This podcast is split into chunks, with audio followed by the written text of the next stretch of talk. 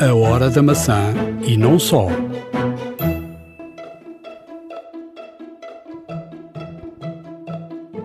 Falar do antes, do atual e do futuro da televisão. Miguel Madeira faz parte do primeiro grupo de utilizadores Mac em Portugal e sempre esteve ligado à área técnica da televisão. Hoje constrói sistemas de TV em todo o mundo. E vem à Hora da Maçã. iPhone X. O primeiro estoque esgotou em meia hora.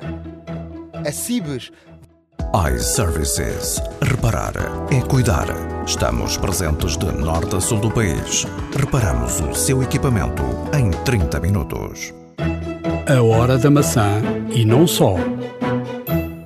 Já estamos no episódio 40 da Hora da Maçã. Um episódio onde chegámos mais cedo para partilharmos com todos a experiência do iPhone X. Sou eu que tenho o telefone, não é, Ricardo? A ti não chegou nenhum. Não, a mim não chegou nenhum. Tu és um sortudo. Isto inverte os papéis. Quando eu comprei o 7 e tu ainda não tinhas, o ano passado, mas pronto, cá vamos. Eu vou conter a minha inveja, mas vamos falar objetivamente sobre o telefone. Olha, antes de mais dizer-te que... Deixa-me dizer-te que já falei com muita gente e muita gente não conseguiu ainda ter o telefone. Não sei se aquele método às 8h01 de estar ligado, se houve muita gente, se havia muitos telefones ou não disponíveis, mas de facto conheço muita gente que vai adquirir o telefone, mas que ainda não tem o telefone. De resto, do grupo de pessoas que conheço e que partilho nestes últimos dias, fui o único a ter o telefone, até com pessoas ligadas à tecnologia que também queriam e ainda não têm o telefone. Deixa-me dizer, vamos aqui conversar um bocadinho depois sobre esta primeira experiência e também já conversámos um bocadinho em off sobre isso e vamos fazer desta conversa uma conversa e não um monólogo. Primeiro dizer-te que o processo de compra e entrega foi um processo, de facto, correu muito, muito bem. A Apple nisso é uma empresa exemplar.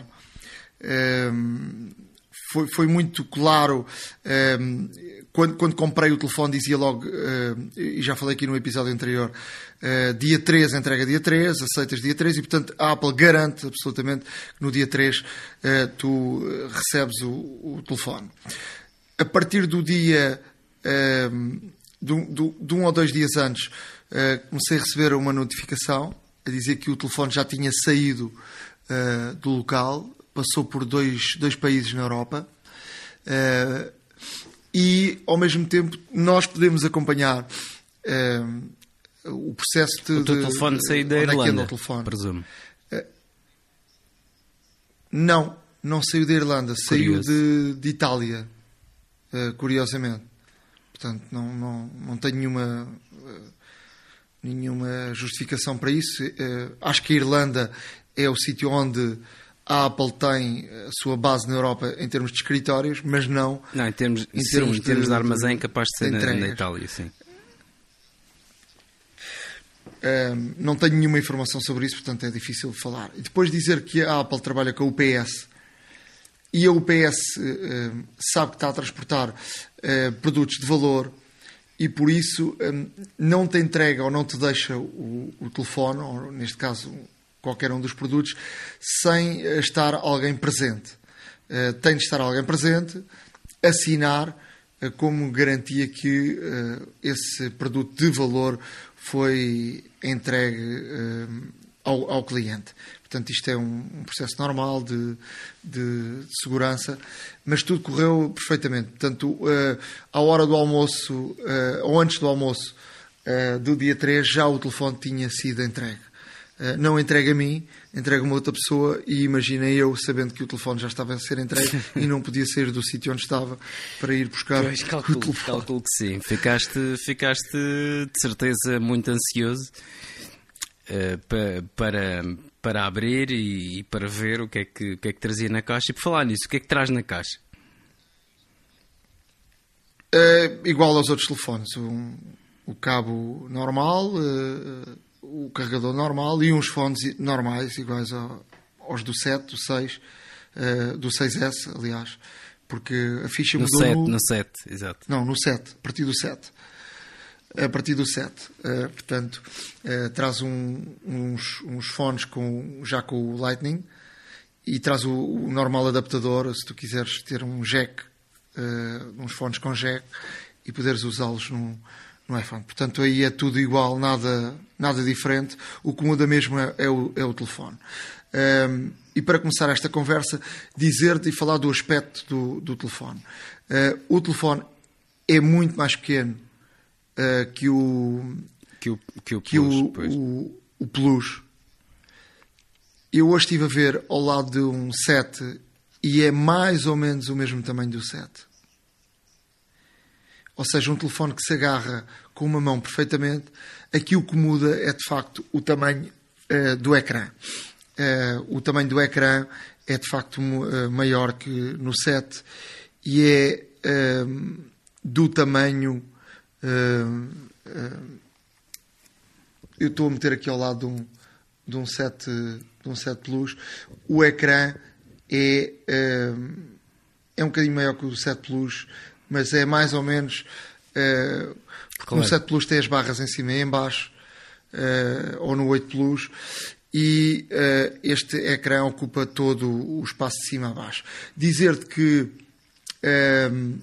portanto, ele é praticamente do tamanho do 6, 7 e 8, que são sim, exato. São do mesmo tamanho, não é? É mais pesado, é um bocadinho mais pesado, e tem algo que me agrada muito. O rebordo, eu comprei o prateado, o branco, atrás, e toda a parte circundante do telefone é em alumínio, prateado. O preto é ou seja, não é prateado, é escuro. E isto faz-me lembrar de facto quando a Apple passou a ter, por exemplo, no salve, ajuda-me lá, no 4, foi o 4. Portanto, o rebordo é prateado e é mais, sentes mais telefone, mais compacto. Portanto, ele é um bocadinho mais pesado. Mas na mão tem uma boa sensação e de facto mexe no telefone perfeitamente com uma mão, e é um telefone muito mais maneirinho que o Plus, que é um telefone bastante maior e bastante mais incómodo ter só numa mão, e portanto com um telefone mais pequeno acabamos de ter mais rendimento porque temos um ecrã maior. No fundo tens um ecrã que até consegue ser maior, ou muito parecido ou ligeiramente maior que o Plus, mas é um telefone que na mesma consegues operar com uma só mão. Pois, essa é a grande diferença. A grande diferença, e ele na mão é muito mais confortável e sentes o telefone, consegues agarrá-lo bem. Se tiveres um Plus na mão e se tiveres uma mão mais pequena, ficas quase com os dedos, só com a pontinha dos dedos lá no fundo, e não o encaixas bem na palma da mão. Este encaixas bem. Eu, por exemplo, estou a agarrar no dedo, no polegar, que toca nos outros dedos e o telefone fica completamente envolvido pela minha mão. E, portanto, sentes mais segurança em ter o telefone na mão. Depois, antes de podermos conversar, dizer-te que fiquei surpreendido com uma feature que eu ainda não me tinha preocupado com ela, porque não tinha tido necessidade, e a maior parte das pessoas também não, que é o iOS 11 tem uma possibilidade de passar os dados de um telefone para um telefone novo ou para outro telefone de forma quase automática e sem teres trabalho nenhum. Eu estava, e eu não sabia disto, portanto, estava a ligar o telefone, o X, o 10, e tinha o meu 7 Plus ao lado. E de repente aparece uma mensagem no 7 Plus a dizer se eu quero passar todos os meus dados do 7 Plus, ou seja, a minha cópia do 7 Plus, para o novo telefone, de forma automática, transparente, sem fazeres nada. E é, de facto, brutal, e para utilizar esta palavra forte, isto porque não temos que fazer nada. E o que é que ele faz? Ele leva-te até a própria rede Wi-Fi que estás a utilizar. Não tens de configurar. Não tens de configurar absolutamente nada, portanto. E eu, não tens de configurar. E eu, por exemplo, tenho um problema em casa que configurei a rede Wi-Fi com uma password, não me lembro, e ainda não me tive o trabalho de ir à procura dentro do router da própria palavra passe. E, portanto, aí era um problema e, portanto, não ia gastar dados 4G para fazer a cópia, portanto, porque a cópia de um lado para o outro tens noção do tempo que demorou? Demorou o tempo normal. Demorou o tempo normal, claro. E aí também tem a ver com a velocidade da net, mas ele pergunta-te, por exemplo, algo de novo que é, eu no meu caso tenho o cuidado tive o cuidado antes de fazer este processo, de fazer uma cópia uma cópia de segurança para o iCloud e portanto tinha uma cópia de minutos atrás, mas ele pergunta-te se tu, antes de restaurares o novo telefone, a cópia no novo telefone, se queres fazer uma cópia de segurança atual. Portanto, é também mais um dado muito interessante e é algo que é novo do iOS 11 e não é algo exclusivo para o 10. Pode ser para qualquer um dos telefones, basta teres instalado o iOS 11. Relativamente à própria utilização, o que é que sentiste mais? O que é que gostaste mais? O que é que é diferente? Já sei que eventualmente tiveste que aprender uns gestos novos, não foi? Sim, vamos começar pela configuração.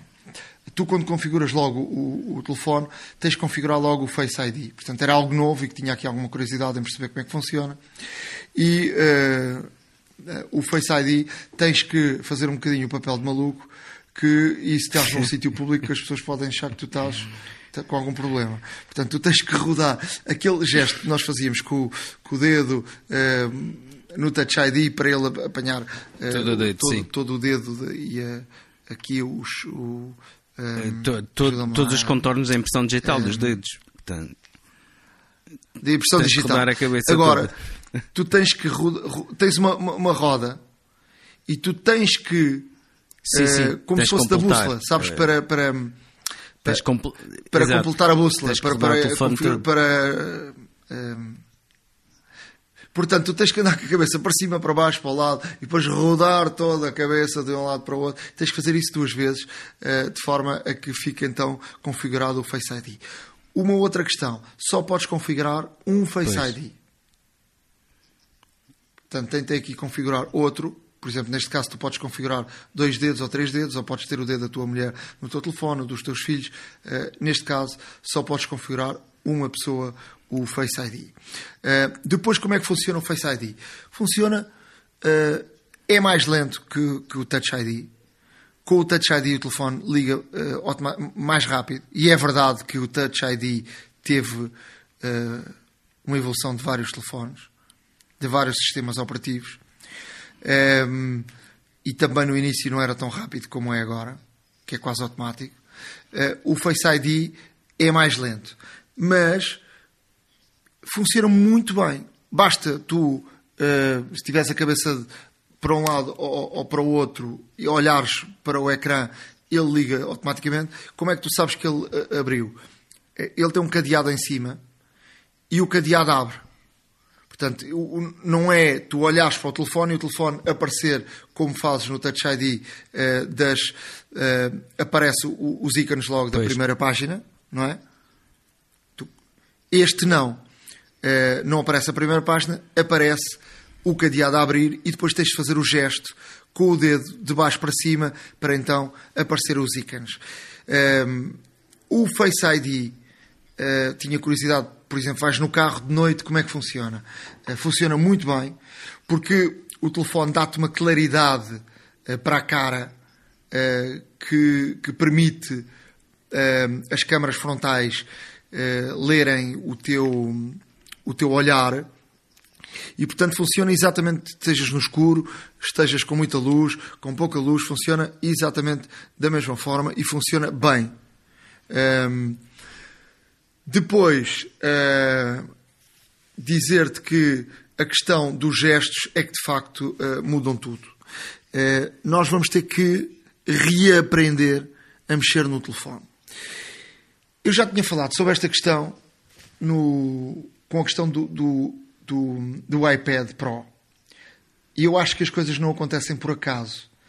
E já apareciam aqui algum tipo de gestos que a Apple quis que as pessoas começassem a habituar a determinados gestos.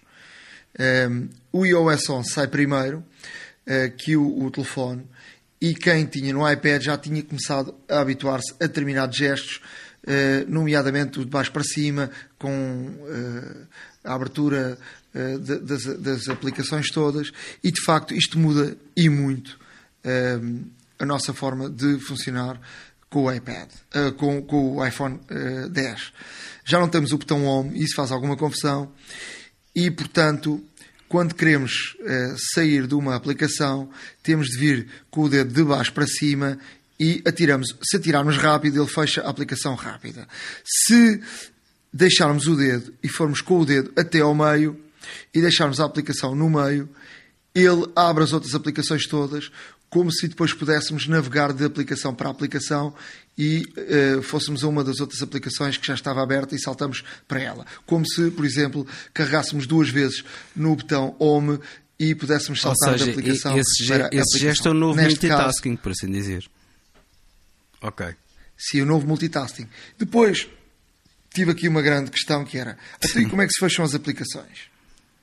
Porque tu, como sabes, no 7 ou 8, ou qualquer um destes telefones, agora que tinha o 11, tu vais e agarras na aplicação, multitasking, e atiras a aplicação para cima, claro, e ela automaticamente fecha. Neste caso, isso não acontece. Isso não acontece. Se fizeres este gesto, vai parar ao ecrã principal do telefone. Portanto, o que é que tens que fazer? O que é que a Apple fez?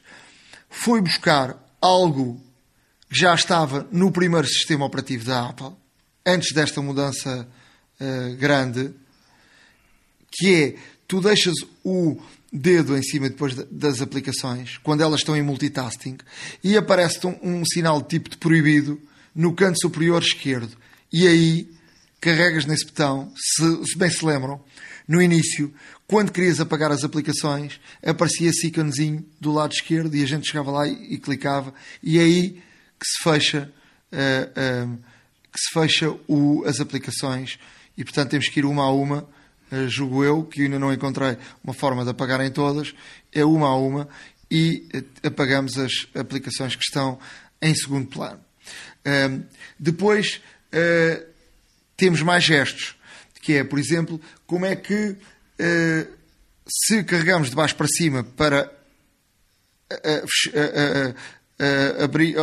sairmos da aplicação, portanto já não podemos passar de baixo para cima e abrir o... dá-me lá uma ajuda com os nomes, que eu hoje estou bom com os nomes. Sim, para abrir, exato, o painel, sim, de controle. Correto? O painel de controle agora aparece com um gesto do canto superior direito para baixo. Ou seja, portanto, novos gestos, nova forma de utilizar o telefone. E no canto superior esquerdo aparece as notificações. Ok. Portanto, muda aqui muita coisa. E depois, temos aqui uma série de que eu agora não vou dizer, mas depois vamos meter no nosso blog, uma série de situações que mudam radicalmente na forma de funcionamento do telefone. Por exemplo, queres fazer um screenshot, como é que o fazes agora? Pois. É uma boa pergunta, não é? Tens que pulsar de forma rápida o botão de subir o volume com o botão de apagar. E tem que ser de uma forma rápida. E se fizeres isso, ele tira-te uma foto, boa, do ecrã. Portanto, é uma das situações. Mas temos aqui muitas. Forçar o reinício, forçar o código de bloqueio, invocar o Siri, chamar o Siri, mudar entre aplicações, a multitarefa, a multitasking, mostrar o centro de controle, as notificações, portanto, e por aí. Dizer também que uma das coisas que faz muita confusão e que as pessoas ficam irritadas logo do início, mas calma, isto é preciso calma, que é, agora na parte superior do telefone, tens as barritas a dizerem o nível do sinal de rede que tens, depois tens o nível de rede Wi-Fi e ao lado direito o ícone da bateria. Mas o ícone da bateria não traz a percentagem. E depois começa tudo, e agora como é que eu sei exatamente da bateria? É fácil, muito fácil. Basta passar com o dedo da esquerda para a direita e aparece aquele painel com as sugestões do Siri, com meteorologia, com os mapas, com aplicações que queremos meter, e uma delas é a bateria. Isso aparece em qualquer um dos telefones. Se tu tiveres até num iPad, se tiveres o pen, a caneta, ele também te diz o nível da bateria da caneta. Se tiveres uns auscultadores, uns AirPods ou uns Beats, ele também te diz, ou qualquer um dos auscultadores, ele diz o nível da bateria. E também te diz o nível da bateria do telefone, que diz, neste caso, o iPhone do Nuno tem 28% de bateria. 28%, então já andaste a brincar muito com ele.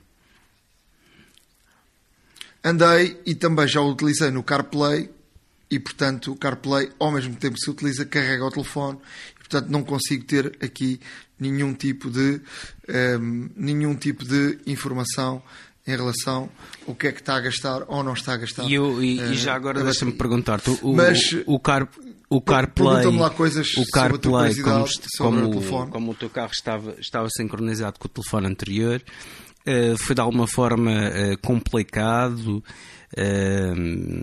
neste caso, sincronizar com este novo telefone? Não, portanto, foi automático. Ele detectou automaticamente, etc. Pronto, de forma automática. Sim. Não te esqueças que o CarPlay funciona através de cabo. Um cabo Lightning ligado ao USB e, portanto, ele apenas diz que no primeiro contacto apenas diz que se queremos ou não aquele telefone no CarPlay, se dizemos que sim, e ele para desbloquear pede para desbloquearmos o ecrã. E a primeira vez que desbloqueamos o ecrã do telefone, ele assume que tu estás a dar autorização ao CarPlay para teres todos os teus dados no CarPlay. Enquanto falava contigo, tinha o telefone pousado, estava a negro, levantei o telefone, ele automaticamente fica com o ecrã com luz e eu olho para o ecrã e o cadeado abre automaticamente. Portanto, isto funciona. Então, e relativamente, neste caso, à velocidade da internet, transferência de dados, sentiste alguma diferença para o telefone que tinhas antes? Não senti diferença nenhuma, porque eu acho que a net depende muito da velocidade que tu tenhas, portanto o Safari e tudo isso. Agora, de facto, há aqui algo novo e que também convém falar, que tem a ver com a câmara. A câmara é de facto muito melhor, mas muito melhor mesmo.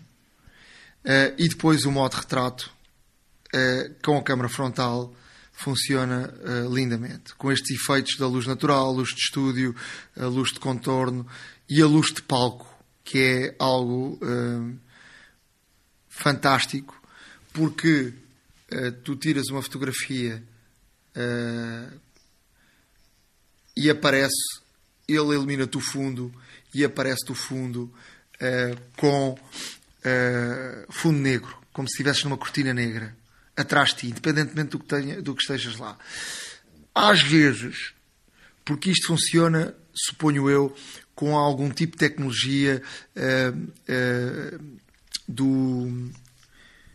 Eu hoje estou cansadíssimo, estive a trabalhar o dia todo e estou a trabalhar muitos dias seguidos e, portanto, estou aqui com alguma memória um pouco má. Mas funciona...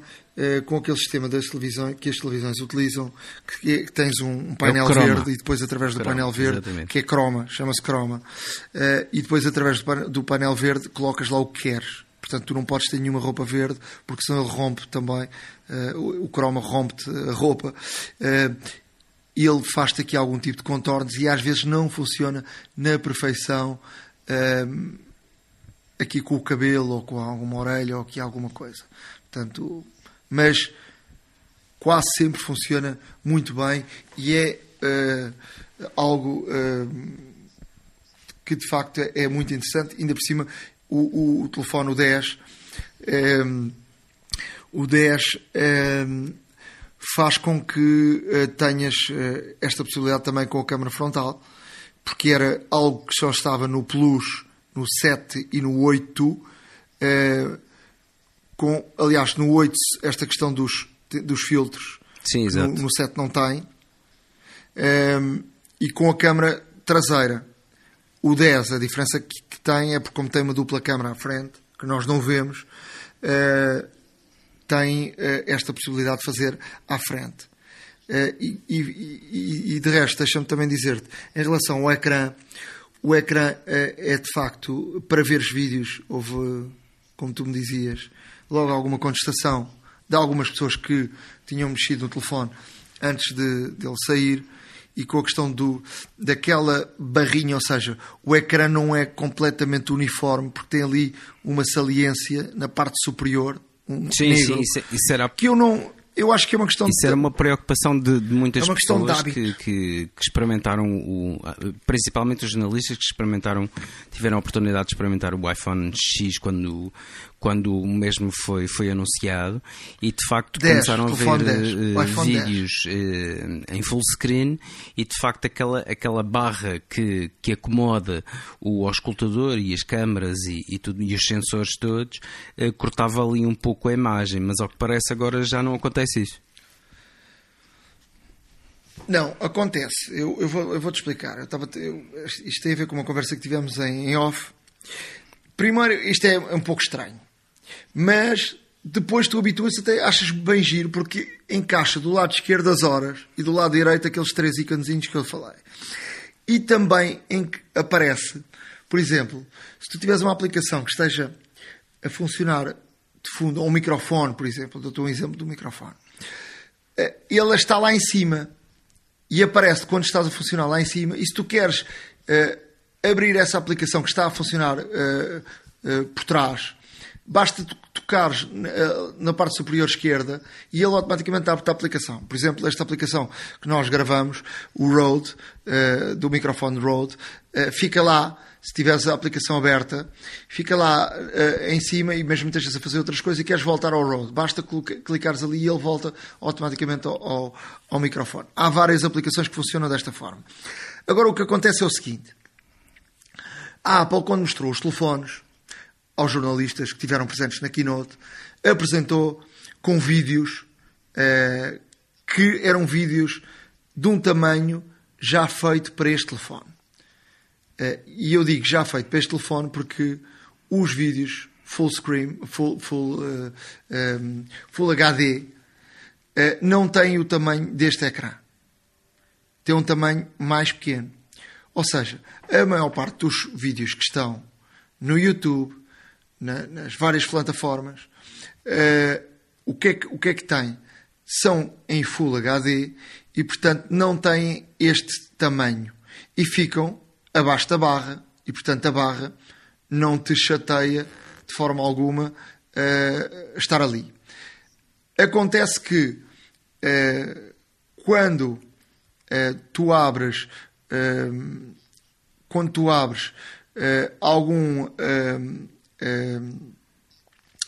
algum vídeo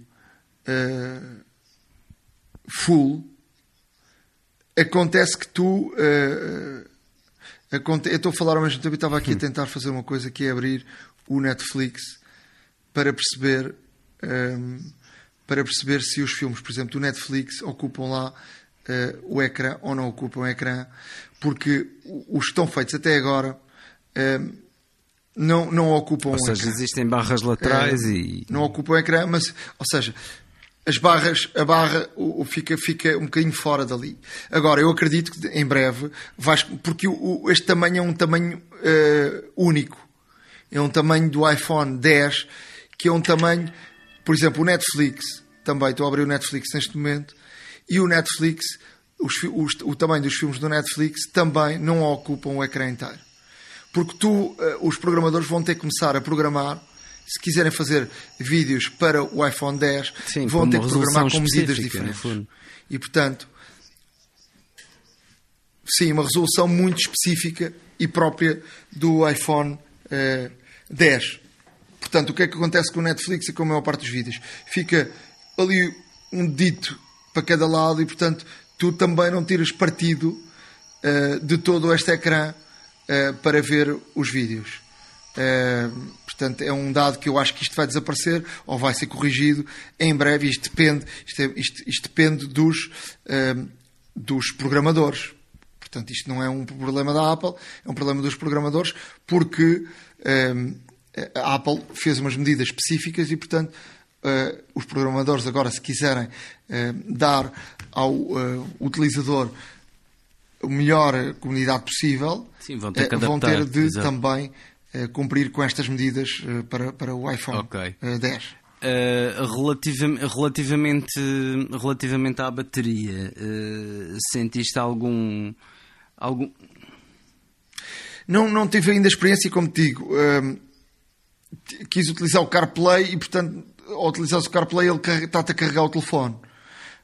Hoje usei de forma exaustiva, mas exaustiva pois. É estar sempre com ele ligado, porque estamos sempre a experimentar coisas.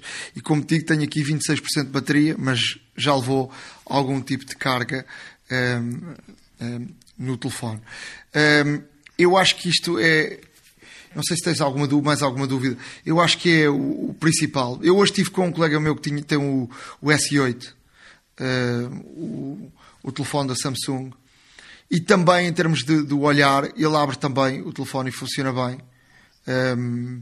Não consigo precisar qual deles é mais rápido, mas o Face ID funciona aqui para várias situações. Já me funcionou para baixar aplicações, para, por exemplo, ires a algumas aplicações. Eu tenho aqui umas aplicações de passwords. Portanto, como antigamente utilizava o dedo, agora utilizas o olhar. Para o Apple Pay, não é o nosso caso, infelizmente. Podes pagar até mesmo dessa forma.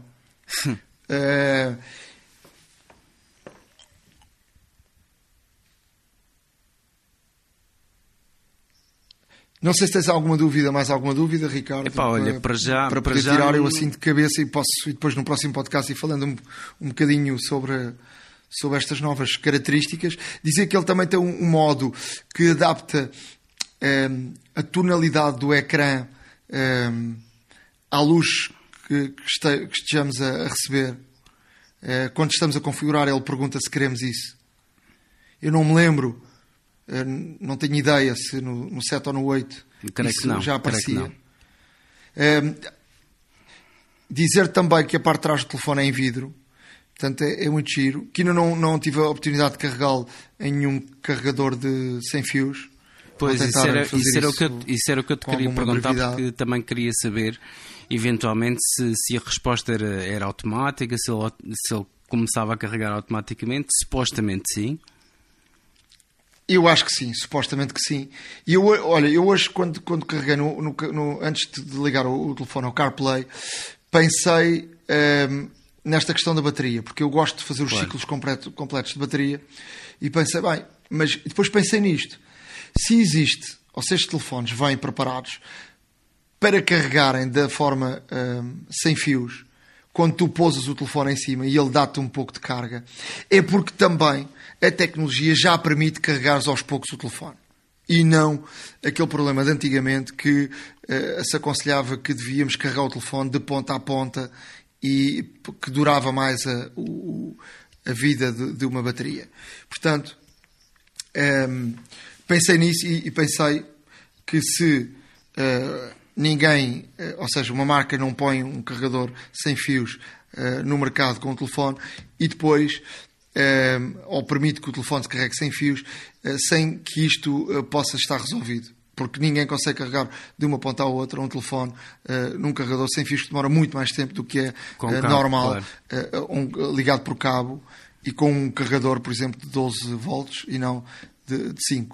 Portanto, fui sem medo e liguei-o ao CarPlay, sabendo que não ia fazer uma carga completa do telefone. Vamos deixar no blog, no nosso blog, ahoradamaca.wordpress.com, um link com os gestos, os novos gestos do telefone, e há de facto aqui uma onda de aprendizagem deste telefone. Eu acho que muito pouco tempo é fácil de aprender, portanto, mas há aqui de facto uma mudança radical neste aspecto do funcionamento do telefone. Depois deixa-me dizer-te outra coisa, Ricardo, que é, quando tu tens a utilização deste telefone, tu pensas que o 7 e o 8, nomeadamente os Plus, porque acho que são melhores e aproximam-se por causa do modo de retrato, que tu tens um grande telefone. O 7 Plus e, sobretudo, o 8, porque o 8 tem o mesmo processador que o 10, são telefones de um nível altíssimo. E, portanto, quem não precise de mudar...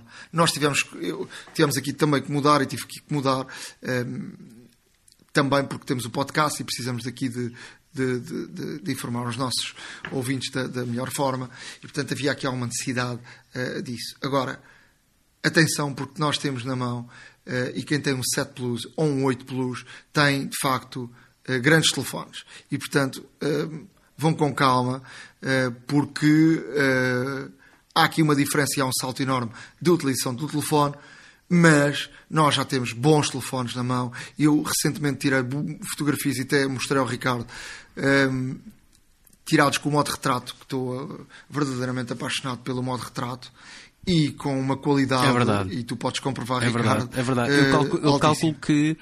eu calculo que portanto, aqui a qualidade do ecrã também nos faça ver as fotografias de uma outra forma. E esta era a última questão que queria perguntar. Tu notaste diferença, nomeadamente às fotografias que tinhas e a forma como vias no ecrã normal, e agora a veres neste OLED magnífico que o iPhone X tem? Notaste diferença nas fotografias que tiraste com o telefone antigo?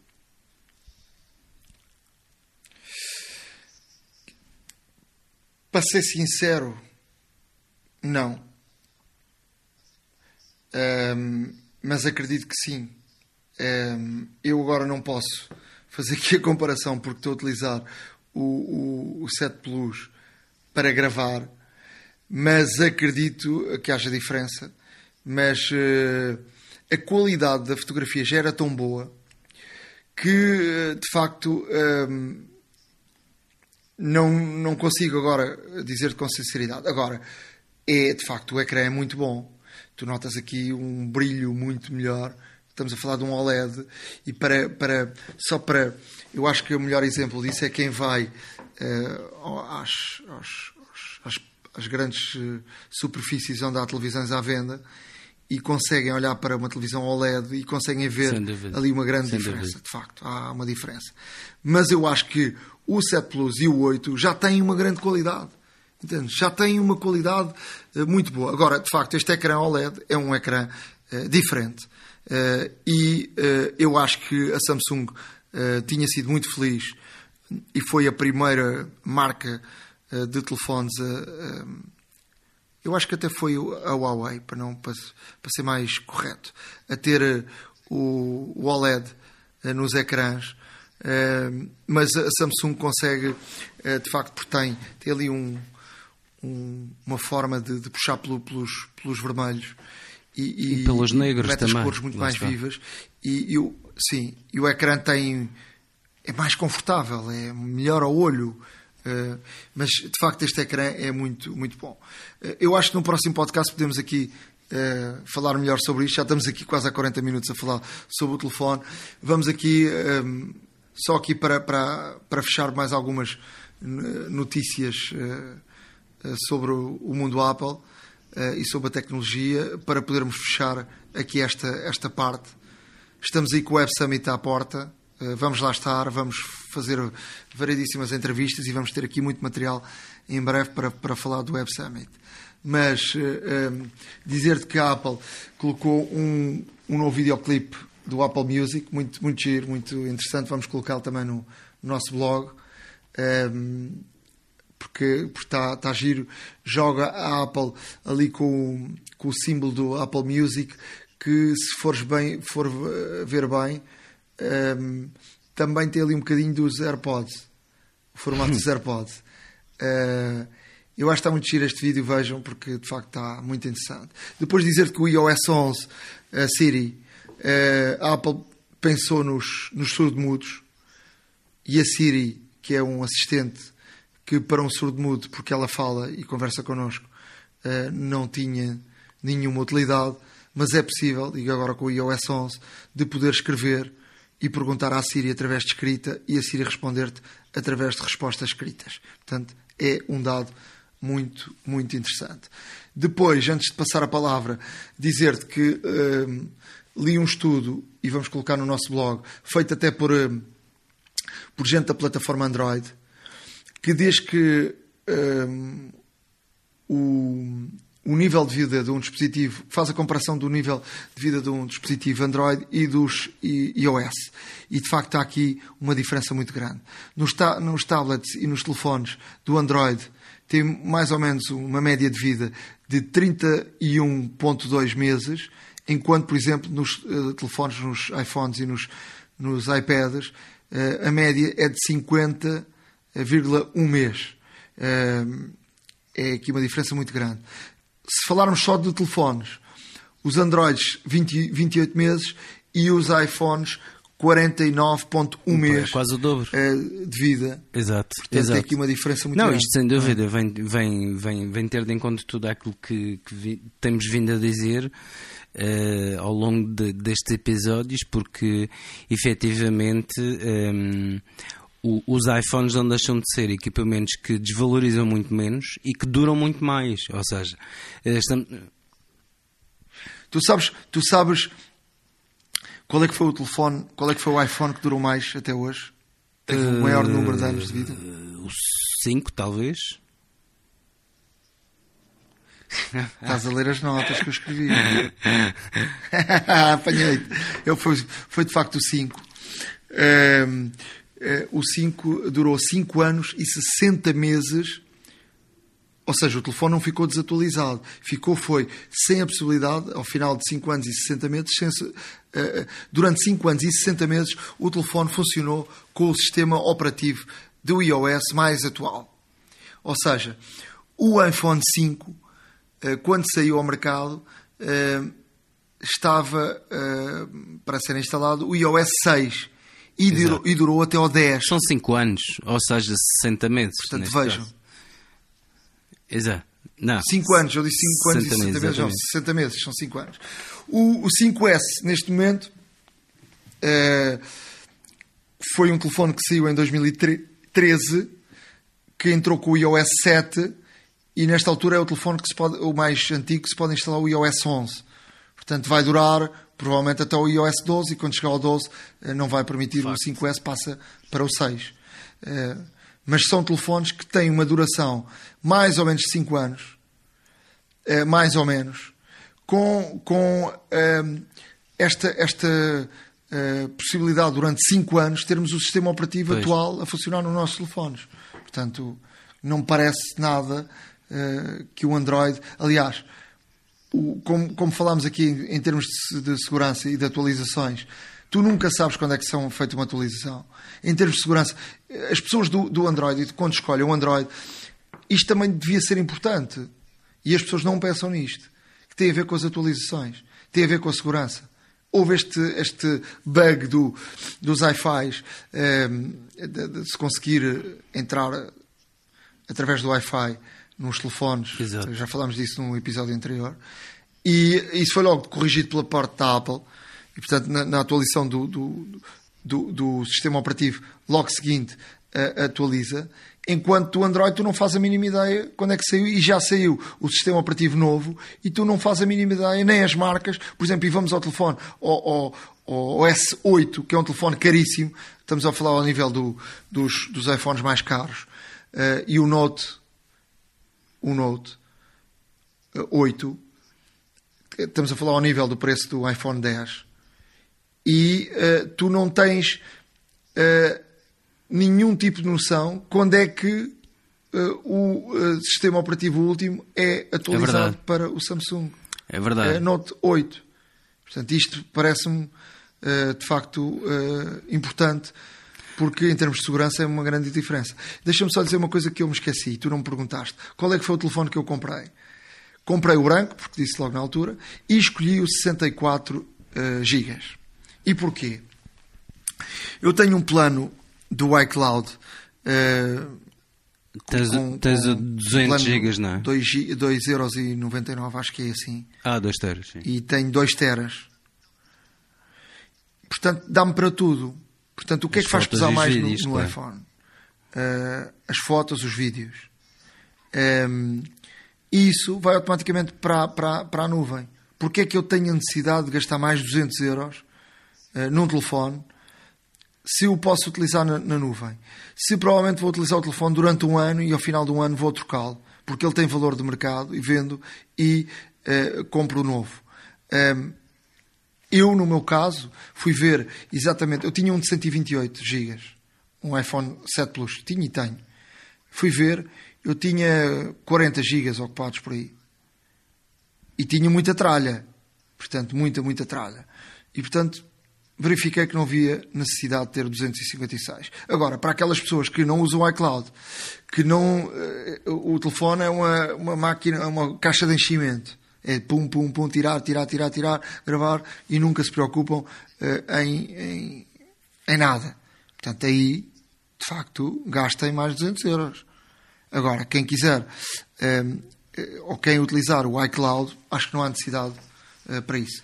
Em termos de notícias, tens algo? Tenho aqui umas curtas que acho interessante, porque ainda há pouco estavas a falar de atualizações e só para dizer que a Apple lançou há pouco o 11.1, portanto uma nova atualização que vem aqui... neste caso, resolver alguns problemas de, principalmente, segurança e tudo mais, que é o normal, mas vem oferecer aqui, o mais interessante disto é que vem trazer aqui centenas, atenção, de novos emojis.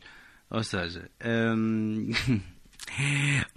esqueci-me de falar disso. Tu que tens um telefone, eu recebi uma mensagem tua com o Animoji que achei muito interessante. E a minha filha, por acaso, até disse: pai, quero um telefone deste, porque achou piada ao boneco. E de facto, aqui a Apple lançou, curiosamente, esta nova versão, em qual uma das alterações, uma das muitas, são centenas de novos emojis. Ou seja, há emojis para tudo e mais alguma coisa, e estamos aqui a falar de muito conteúdo também. Olha, deixa-me dizer-te, porque me esqueci, e eu tinha aqui uma nota que foi aquilo que mais gostei. Os animojis é uma coisa fantástica. E o que é que são os animojis? Porque nós temos esta câmara que permite o reconhecimento, não é? Eu acho que a maior parte das pessoas já sabe o que é que são os animojis, mas eu explico. Quando estamos a escrever uma mensagem, carregamos naquele símbolo ao lado da câmara, que são aplicações que se podem... utilizar. E logo a primeira são os animojis. São uns animaizinhos... São 1, 2, 3, 4, 5, 6, 7, 8, 9, 10, 11, 12. Um gatinho, um macaco, um cãozinho, um fantasma, um cocózinho, um panda, um cavalinho, um unicórnio, uma galinha. E tu podes gravar 10 segundos e mexer a cabeça e abrir a boca, rir-te, e ele ri-se, mostra os dentes e grava com a tua voz e faz os gestos que tu fazes com a cabeça e com a boca. Olha, estão a ouvir? Eu vou aqui gravar. Podemos gravar então e mostrar os dentes e abanar a cabeça e rir, ha ha ha ha, e portanto ele grava. E mandamos essa mensagem. Podemos gravar então e mostrar os dentes e abanar a cabeça e rir, ha ha ha ha, e portanto ele grava. Ao mesmo tempo que isto, eu estávamos a fazer isto, e portanto é um bonequinho que vai fazendo os gestos e manda-se essa mensagem. São mensagens muito engraçadas, mas muito engraçadas mesmo, para a tua filha ter gostado e achar graça. Portanto, os pós-miúdos, pós-graúdos, são... Eu acho que vai haver aqui muita gente a brincar com isto, porque é uma coisa muito interessante. E mais interessante ainda, e eu tinha curiosidade, que é, então só temos um Face ID, como é que ele reconhece a cara? E ele reconhece qualquer cara. Portanto, não precisa de ser da pessoa que se tem o Face ID. Portanto, eu posso emprestar o telefone a ti, ou à minha filha, ou a alguém, e ele reconhece a tua cara e faz os gestos da tua cara e da tua boca e dos teus olhos. Sabes e fechas os olhos, o bonequinho fecha e abre os olhos. Portanto, é muito, muito giro. Eu tinha aqui uma nota que era aquilo que tinha o melhor de tudo, eram os animojis, e tinha-me esquecido de dizer isso. E, portanto, desculpa esta interrupção, mas fecha lá então com o que tens por aí em termos de notícias. Tenho uma notícia que vem do sol posto, literalmente. Portanto, estamos a falar da China, em que depois de 6 trimestres consecutivos de as vendas da Apple estarem a cair na China, a Apple finalmente vê crescimento. Portanto, com o lançamento do iPhone 8 na China, a Apple está a usufruir de uns fantásticos 40% de aumento nas vendas, e estão cada vez mais a crescer esses números. Ou seseja, o último trimestre, de vendas na China ascendeu a 11 milhões. 11 milhões. Estamos a falar de facto, uma quantidade excepcional, e só prova que a Apple de facto está a dar cartas, precisamente não só nos Estados Unidos e na Europa, mas também eventualmente na China. Outra notícia sobre a Apple, e estamos a falar do último trimestre de 2017, no qual já nos encontramos. E então, em termos de resultados financeiros, a Apple, portanto, estamos a falar de quase 50 bilhões de dólares que estão previstos para este último trimestre. Ou seja, estamos aqui a falar de muito, muito dinheiro. Estes últimos lançamentos da marca foram de facto extraordinários, estão a movimentar muito, muito o mercado. Há pessoas aqui, já não se via isto há algum tempo, e com o lançamento do iPhone X, o iPhone X, realmente viram-se novamente as grandes filas nas Apple Stores.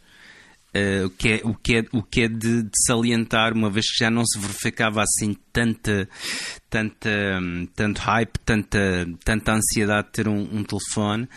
Obviamente existem sempre as filas, etc., mas nunca como antes, portanto, filas enormes à espera de novos telefones, e desta vez, com o lançamento do iPhone X, verificou-se nas várias lojas dos Estados Unidos e no fundo em todo o mundo.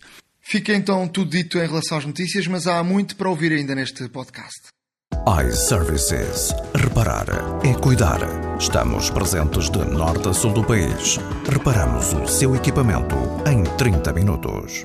Estamos numa loja iServices, porque é nosso parceiro aqui na Hora da Maçã, e há sempre uma oferta do nosso parceiro.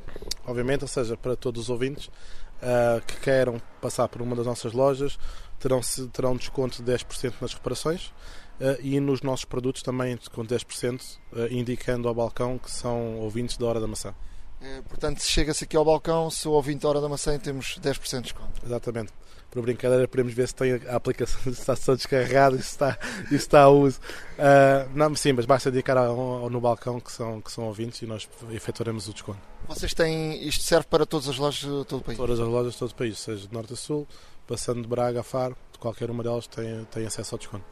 Vem aí o iPhone X, um iPhone com mais de 1.000 euros, convém cuidarmos bem dele.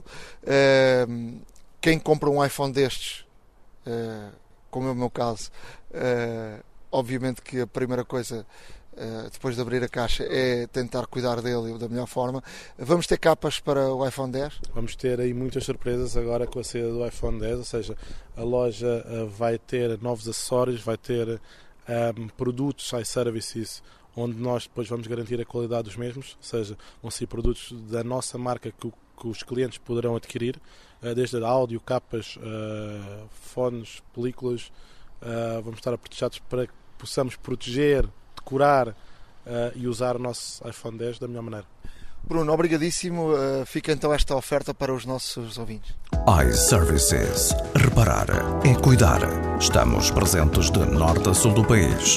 Reparamos o seu equipamento em 30 minutos. Agora, na área de entrevistas da Hora da Maçã, vamos falar de realidade aumentada. Estamos na Next Reality com o Rui Milagaia, que é o chefe de inovação, para perceber o que é que se está a fazer em Portugal em relação à realidade aumentada. A Apple está a dar uma boa contribuição, não é? Está sim. Olá, Nuno. Aqui, em nível de realidade aumentada em Portugal, nós já estamos a trabalhar nesta área já desde o início da década. Já apresentámos, inclusive, vários produtos no mercado, nomeadamente a área do turismo, a área do retalho, a área da arquitetura. No entanto, a adesão é sempre algo limitada, até porque as tecnologias de realidade aumentada não têm ainda atingido as necessidades do público de consumidor geral. E é aí que entra a Apple com a ARKit e a Google com a AirCore, que nos trazem agora uma forma fácil de trazer a realidade aumentada para o consumidor, garantindo, tendo a possibilidade de pôr então objetos tridimensionais no mundo de uma forma fácil para os developers e tendo, e aí a parte mais inovadora de toda esta tecnologia, a capacidade de garantir com uma margem de erro diminuta o tamanho real dos objetos. Portanto, aqui uma facilidade maior em termos de programação e isso vai fazer a diferença. Sim, sim. Basicamente, não só de programação, mas a experiência final do utilizador passou a ser uma experiência muito agradável. Já não é o problema de eu estar a perder o marcador, já não é o problema de eu andar para a frente e perder a ilusão de que o objeto está na minha realidade. Estas novas tecnologias, que detectam apenas planos horizontais, chão e mesas, tetos e paredes não apanham, eu consigo andar à volta de um objeto e ele mantém o tracking, ou seja, ele sabe sempre onde ele está. Eu posso saltar, posso mexer o telemóvel rapidamente e o objeto manterá a sua posição no espaço. O iPhone X vai ajudar? Tanto foi mais o iOS 11 que trouxe realmente esta necessidade. Aliás, o iOS 11 foi feito o update. Tudo que tem iPhone 6S para a frente vai ter capacidade de utilizar isto. Ou seja, temos mais de 100 milhões de potenciais utilizadores de realidade aumentada com capacidade no seu telemóvel e é isto que tornou, de repente, muitos projetos viáveis. Porque os developers já não são só a trabalhar com um subset muito pequenino de utilizadores, têm de repente centenas de milhões de potenciais clientes. Vamos lá falar um bocadinho para o consumidor final do que é isto da realidade aumentada e o que é que pode servir para mudar a vida do consumidor final, para além dos habituais jogos, porque os jogos será sempre uma tendência que vai acontecer. Agora, este novo ferramenta de programação vai permitir ir mais além, não é? Sim, muitíssimo mais além. Ou seja, o objetivo aqui, ao contrário da realidade virtual que nos fecha num mundo paralelo, que tem o seu próprio use case, aqui na realidade aumentada estamos a pôr informação sobre o nosso mundo real, onde nós passamos realmente 99% do nosso dia, diria. Desde eu quero navegar dentro de um centro comercial e aparecem então setas no chão e podem então aparecer promoções até nas lojas e indicar-me o que é que está a acontecer. Em ambiente de trabalho eu poder ter informação como a minha documentação à frente dos olhos, mesmo com as mãos livres, de forma a eu poder trabalhar sem ter que estar a pegar num dossiê de papel e ver como é que estão os dados, com comunicação tempo real com plataformas, ou seja, eu no meu trabalho posso estar a arranjar uma máquina e ver analytics, consigo ver gráficos de funcionamento, valores em tempo real da máquina enquanto estou a trabalhá-la. Eu aperto uma porta e vejo a diferença nos gráficos sem tirar as mãos e sem ter um portátil. Com o telemóvel, eu desde poder, como por exemplo com a IKEA Places, poder pôr qualquer móvel no meu espaço vazio, estão agora a introduzir no mercado um novo termo que é Diminished Reality, em que em vez de eu estar a aumentá-la, estou a diminuí-la, ou seja, estou a ver a minha parede está cheia de quadros e quero ver como ficaria com outro quadro. Eu vou retirar esses quadros da parede, digitalmente, e agora vou meter o outro. E agora vou aumentá-la. Depois já é uma tecnologia que estou muito na sua infância, está agora a aparecer, li sobre o tema só agora há poucos dias, mas é outras coisas que estão a aparecer agora também no mercado. Em termos de Portugal, nós estamos a acompanhar a tendência mundial? Estamos inclusive, está a ser desenvolvido, a nível pelo menos de software. Hardware, não tenho conhecimento de muitas empresas que estejam a desenvolver o seu próprio hardware em Portugal, que é o que realmente o software vai estar sempre atrás do que o hardware possibilita, visto que o hardware, neste caso, regulamentada, estendendo um pouco na sua infância a nível tecnológico, ainda é o que limita muitas vezes o que se pode fazer. No entanto, a nível de software, com as novas tendências de inteligência artificial, machine learning, deep learning, consegue-se fazer algumas misturas tecnológicas, como por exemplo, e neste caso o Facebook está a fazer avanços extraordinários, em que não está apenas a olhar para o mundo com a câmara, está a processá-lo com a inteligência artificial, de forma a conseguir reconhecê-lo à minha volta e conseguir ter um pouco mais de informação. Sim, ou seja, uma das demonstrações que o Facebook fez foi eu conseguir com a câmera apontar para uma sala e enchê-la de água. O que as outras plataformas todas fazem, quando eu encho de água, a água vai tapar a mesa, porque ele não sabe onde é que está a mesa. No do Facebook, não. A água fica embaixo da mesa. E essa potencialidade é o que fará, diria eu, no futuro, eu apontar para um carro e ele dizer-me onde é que o carro está estragado. Pois isso seria fantástico. Em termos da vossa empresa, já percebi que vocês têm, se assim se pode dizer, 3 templates feitos para 3 áreas, 4 templates para 4 áreas diferentes. Sim, sim. Podemos falar um bocadinho sobre isso? O que é que são estes templates? Como é que foi esta área de negócio para vocês chamarem clientes? Sim, sim. Então, nós temos, digamos, 4 templates de apps que podemos, são white brand, para conseguirmos aplicar aos nossos clientes, para diversos verticais do mercado. Estivemos a testar o mercado nos anos passados para tentar perceber o que é que funciona e o que é que não, porque sendo totalmente inovador é muito... Não sabemos, não há use case para saber o que é que funciona e o que é que não funciona. Aprendemos com isso e estamos a melhorar os nossos produtos. Um deles é o 4D Paper, e o objetivo aqui foi a área de retalho. Foi um bocadinho fazer o que o IKEA Places agora está a tentar fazer. Nós já estamos a fazer aqui há algum tempo e agora estamos a aumentá-lo com a ARKit. A possibilidade de eu pôr os meus móveis e de forma que uma marca consiga, sem ter uma dimensão do IKEA, que gasta imenso dinheiro nisto, conseguir de forma barata ter uma coisa bastante semelhante e até se calhar com alguns fatores diferenciadores. Como por exemplo...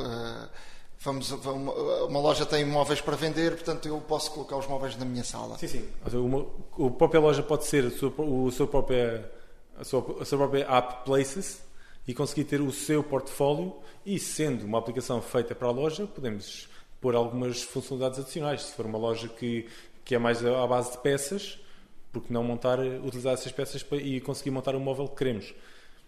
E também, por exemplo, se tiver uma loja de roupa, posso vestir essa roupa? Sim, nós estamos agora a trabalhar num projeto realmente para a área de fashion.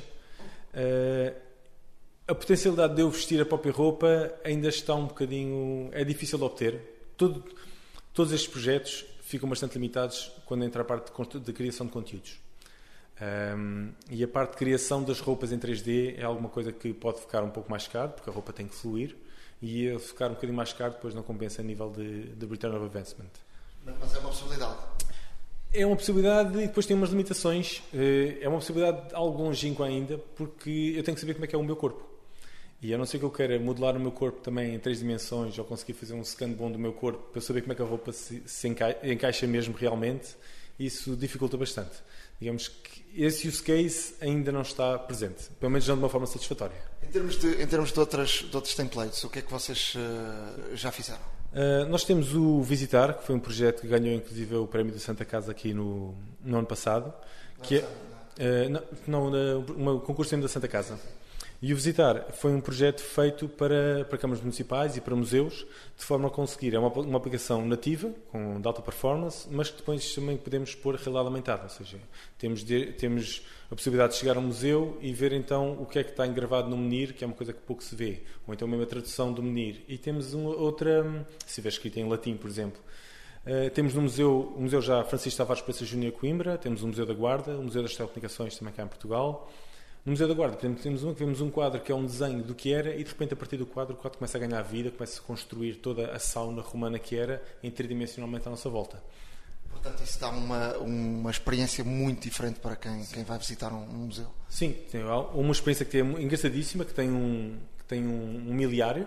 Basicamente, tu medes a estrada romana e eu aponto para o miliário e ele de repente começa-me a construir a estrada romana ali ao lado. Ou seja, está a aumentar realmente a informação que se pode obter do museu. Aquilo que era apenas uma pedra, um menhir grande, tridimensionalmente aparece a estrada ao nosso lado, começa-se a mostrar como é que a estrada é construída e o que é que realmente, como é que esse miliário estava encaixado na mesma. Estamos aqui a falar a questão da educação, das escolas. Isto pode ser a realidade aumentada, pode ser extremamente importante da forma como se pode ensinar. Facilita imenso. Nós temos inclusive outro dos nossos verticais, é realmente a educação. Temos o EducaR, o Educar, que o objetivo é ter, acima acaba por ser um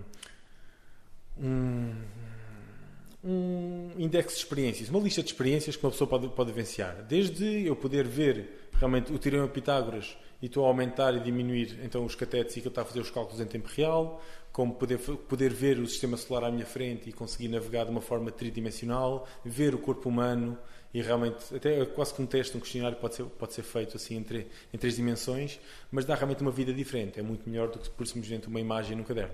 As escolas estão a aderir ou ainda não acordaram para esta realidade? Ainda não. As escolas funcionam de ano a ano e de budget a budget, de eleição a eleição. E ainda não... a adesão tem sido fraca nesse vertical. Mas de facto, para as crianças e para os jovens, seria um salto enorme em termos de qualitativo, em termos de aprendizagem. Sim, sim. Se, em determinadas disciplinas, obviamente, estava aqui a lembrar de história, ou físico-química, ou geografia. Sim, existem vários use cases. A América tem tido uma força maior nesse. Um dos use cases mais extraordinários que encontrei foi a possibilidade de usar, usando marcadores, para estudar físico-química. Eu realmente tinha um marcador de hidrogênio, tinha outro oxigênio, outro hidrogênio, e tinha um modelo 3D dos átomos. Quando eu juntava os marcadores fisicamente, eu conseguia vê-los a juntarem-se, os átomos à minha frente. Eu estava a perceber o que é que estava a acontecer. Portanto, aí, a nível molecular, foi uma experiência fantástica. Atenção, escolas, porque de facto há aqui um novo mundo a acontecer. Para fecharmos, há também um template feito para a área da arquitetura. Sim, arquitetura e para promotores imobiliários. O nosso objetivo aqui era a possibilidade de eu visitar a minha casa antes de ela estar construída. Ou seja, o arquiteto está a fazer a casa, é criado um modelo 3D da mesma, eu chego ao terreno onde a minha casa vai estar e coloco a casa em três dimensões. E então posso então vê-la, controlar a exposição solar da casa para saber como é que realmente o sol vai entrar na mesma, chegar perto da porta, tocar na mesma, ela abrir, entrar por dentro de casa, fechar, entrar em todas as divisões, subir inclusive as escadas e conseguir abrir as janelas e ver a vista que eu vou ter realmente daquela janela. Estes templates estão feitos, não é? Mas e depois é quem quiser, por exemplo, uma empresa quer comprar ou quer ter esta tecnologia, vocês adaptam este template ao gosto pessoal de cada pessoa. Como é que uma empresa que nos esteja a ouvir ou alguém que esteja a ouvir e que tenha interesse em chegar ao vosso contacto, o que é que deve fazer? Essencialmente é entrar em contato connosco, ir a nextreality.com, onde lá são apresentados os produtos, e então tem páginas até específicas para cada um produto, com os preços de cada um dos mesmos, e são precisos alguns dados. Depois, quando queremos fazer um produto para a empresa, é só qual é a cor, qual é o logo, e rapidamente, em coisa de uma semana ou 2 semanas, conseguimos ter uma app na Store, pronta para enviar para a Store. Estamos a falar de valores mais ou menos de quanto? Depende de cada um dos projetos, mas na sua maioria são sempre abaixo do JSK, para uma aplicação que fica em Android e iOS, com a marca da empresa, nas Stores. E em termos de realidade virtual, também vejo aqui em cima da mesa de realidade aumentada, desculpe, uns óculos. Quero-me falar um bocadinho sobre estes óculos. Sim. O HoloLens continua, tem quase 3 anos de idade e continua a ser dos devices mais elaborados e mais avançados do mercado. Neste momento eu acabei de vir agora de Munique, do Augmented World Expo, onde experimentei quase 20 capacetes distintos. E o HoloLens continua a surpreender. Este é a Microsoft, não é? É a Microsoft. É o HoloLens da Microsoft. Inclusive, nós este ano ganhámos o prémio DX Partner of the Year por causa dos nossos desenvolvimentos em HoloLens. Somos a empresa preferencial para desenvolvimentos com este device em Portugal. tem sido muito bem aceito, e principalmente na área de manutenção, na indústria, porque é a possibilidade de ter um computador na cabeça, sem fios, computador completo, e eu poder acrescentar informação ao meu mundo, fazer suporte remoto, e a pessoa vê o que é que eu estou a fazer e marca-me no meu mundo indicadores para eu conseguir comunicar com ela e conseguir ver. Vamos dar algum exemplo prático disso? Algum exemplo. Nós fizemos uma demonstração aqui no Minov Day com a EDP, em que realmente fizemos este use case. Tínhamos um colega nosso que estava numa subestação da EDP com o HoloLens e eu estava com o Skype durante a apresentação. Com o Skype eu consegui ver, através da câmara do HoloLens, o que é que ele estava a ver.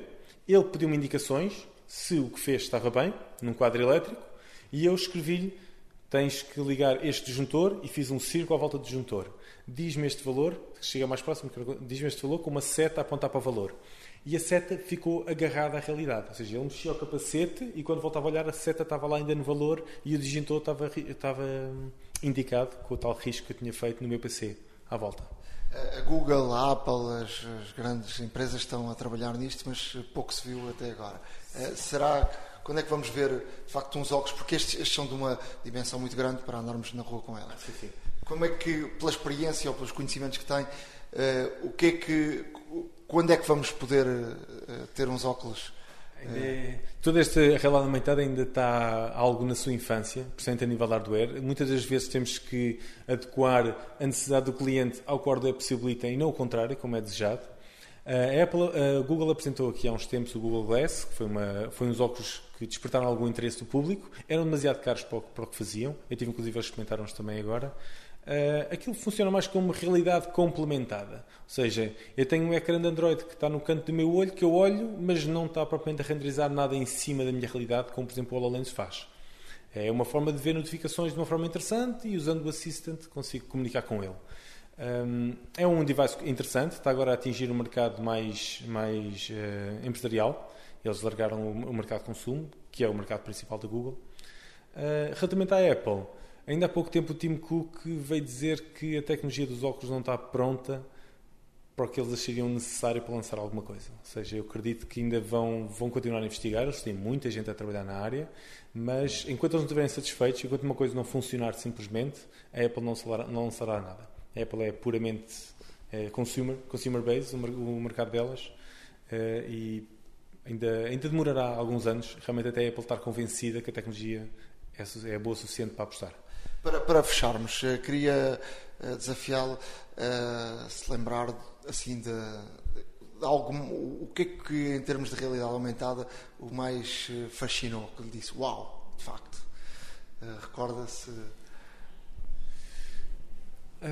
Eu fiquei, o momento que fiquei mais fascinado, eu sou tecnólogo, portanto os meus exemplos, eu fico fascinado com a algoritmia que potencia certas funcionalidades. O que a IKEA Places está a fazer, o que a ARKit nos trouxe com a possibilidade de pôr em tamanho real, isto abriu uma data de use cases que até agora pensávamos que não era possível. O HoloLens, o tracking que ele faz do que está à nossa volta, eu fiquei maravilhado com a tecnologia e com alguns jogos que ele inclusive atrás, com a aprendizagem de ver o sistema solar realmente à minha frente e conseguir dar-me informação que eu nunca julguei possível obtê-la tão facilmente. O corpo humano, saber finalmente onde é que certos órgãos, que já não me lembrava onde é que estavam, já não lembrava quando é que estudei na escola. Agora, a nível de um use case, que realmente o que tem feito mais sucesso tem realmente sido a área da manutenção. Porque é uma área com ganho direto. É uma das empresas que tem apostado mais, tem sido manutenção. No consumer based, ainda está toda a gente à procura do killer app. E essa manutenção é o quê? É desde use cases de picking, em que eu quero realmente ter um ganho de 10% de produtividade, que significa bastante dinheiro para muitas empresas. É eu poder fazer manutenção em que um especialista, em vez de ter que vir da Alemanha e ter um gasto imenso e atrasos imensos numa máquina que deixou de funcionar, pode ser feito imediatamente com o HoloLens. Ou seja, eu não preciso ter especialistas no terreno, os especialistas podem estar em casa e estar a suportar muito mais equipas. A manutenção, a formação, a possibilidade de eu estar a formar uma pessoa sem ter os especialistas sempre presente e realmente, em vez de estar a ter que replicar e devices caros em muitas salas, eu posso ter o device de forma tridimensional, Portanto, consigo ter muito mais pessoas a fazer uma formação de uma forma muito mais barata. Também é outro use case muito utilizado na indústria. O grande desafio de toda esta indústria neste momento é a criação de conteúdos. É aí que está a chave. É a criação de objetos 3D de forma barata. É o que vai... Já a Microsoft, com o Creators Update, foi isso que eles tentaram trazer.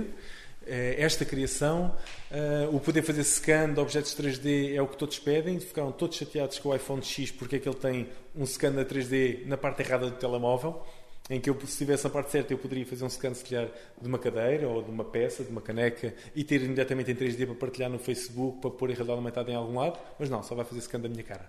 E se calhar no próximo iPhone vai acontecer isso. Esperemos que sim, que isso é o que muda ao mercado. Todas as pessoas, se toda a gente conseguir criar conteúdos 3D, temos um mundo de realidade aumentada aberto e as possibilidades são imensas.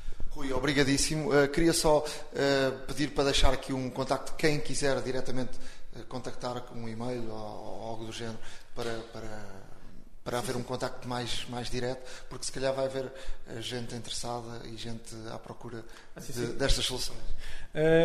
Na nextreality.com temos lá os contactos. O meu contacto, de forma direta, se tiver uma dúvida, é rui.milagaia@itpeople.pt.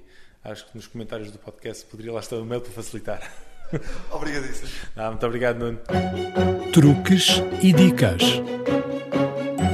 Estamos agora na área didática e nesta área mais didática vamos falar do update do sistema operativo do Mac OS.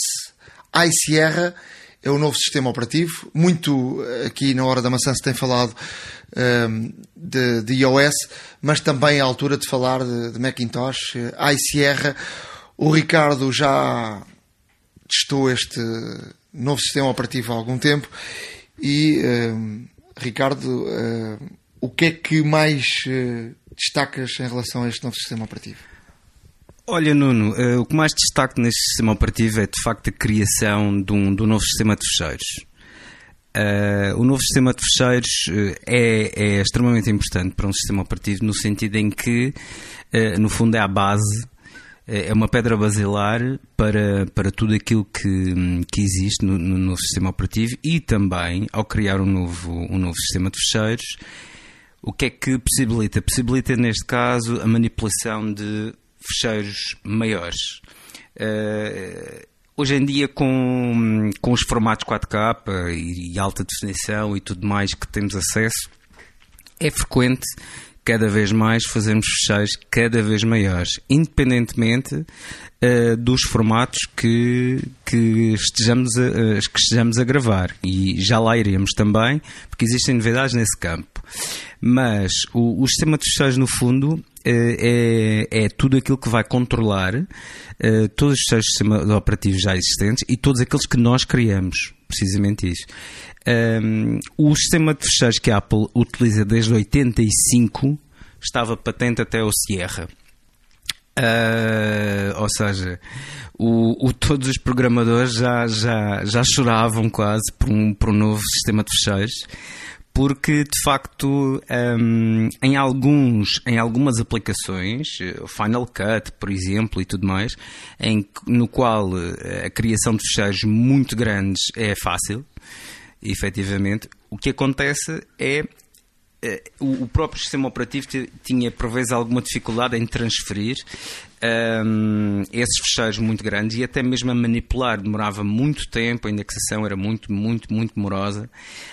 E a Apple resolveu isso lançando este novo sistema de fecheiros, que é o APFS, que é o Apple File System, que vem substituir o antigo HFS Plus, que é o Hierarchical File System. Isto cruza-se um bocadinho também com a mudança que houve no iOS, com a introdução dos fecheiros neste iOS 11. Exato. Ou seja, o iOS 11 também foi contemplado com dois novos formatos, um de vídeo e um de foto, já lá iremos falar. E todos estes formatos que, apesar de manipularem muito bem grandes fecheiros, grandes resoluções, também possibilitam fazer uma compressão muito boa, no sentido, e compressão é o quê? Compressão, no fundo, é manter a qualidade, mas reduzir o tamanho do fecheiro. Apesar disso, criam-se fecheiros muito grandes, porque facilmente a utilizar 4K e gravações de vídeo, principalmente, fazemos um vídeo muito grande. E como tal, era necessário de facto dar neste caso um salto em frente em toda a estrutura de fecheiros, e foi isso que a Apple fez. Algumas das mudanças, já agora deixa-me só dizer-te que algumas das mudanças que este High Sierra tem não são perceptíveis ao utilizador normal, são mais... Ou seja, visualmente não se vê. Sim, não é? Visualmente são muito poucas as mudanças, porque de facto o que aqui está em causa é que o macOS High Sierra de facto foi concebido e tem tecnologia aqui em termos de programação muito de alto nível, e o que podemos dizer é que de facto vai preparar os computadores, as máquinas e tudo mais para aquilo que ainda há de vir, ou seja, é um salto importante no sistema operativo, porque já veremos, porque vai suportar muitas coisas que no futuro serão normais e para já agora ainda não são possíveis, ou tem que se conseguir de formas não tão diretas. Dizer-te também que o APFS, portanto este novo sistema de fecheiros, só está disponível para já para máquinas com SSD, ou seja, quem tenha um Fusion Drive ou um disco mecânico não poderá, mesmo instalando o High Sierra, ele não irá fazer a conversão dos fecheiros, do sistema de fecheiros atual para o APFS. Isto porquê? Porque quando a Apple lançou os betas, isso era possível, de facto, mas quando lançou a versão final, fechou de forma a que apenas os SSDs estivessem aptos a receber esta indexação. E isso compreende-se de uma forma, por um lado, compreende-se porquê? Porque o SSD, como sabemos, é um disco eletrónico, o acesso é muito mais rápido e como tal a indexação que é feita é muito grande, justifica neste caso abrir para já apenas para SSDs, mas a marca também já se pronunciou sobre este caso, porque existem ainda muitas pessoas que têm computadores com discos mecânicos e Fusion Drives também, e irá ser lançado num futuro update, não muito distante, o suporte também para discos com estas características. Então, para esclarecermos aqui uma situação, quem tem um computador, por exemplo, como eu tenho, um iMac de, suponho que é 2010 por aí, com um disco que não é SSD, posso instalar o iSierra? Podes instalar o iSierra, porém este novo sistema de fecheiros não será disponibilizado, ou seja, podes instalar o iSierra, mas irás ficar ainda com o sistema de fecheiros antigo. E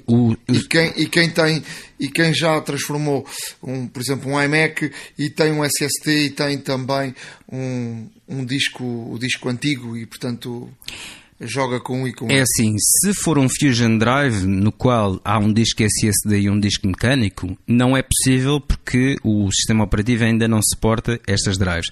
Agora, se tiver dois discos em separado, portanto, um disco SSD, por exemplo, para o sistema operativo e um disco mecânico para armazenamento, aí pode sim instalar o macOS iSierra no SSD e a partir daí ficar com o novo sistema de fecheiros já preparado para os fecheiros de alta capacidade.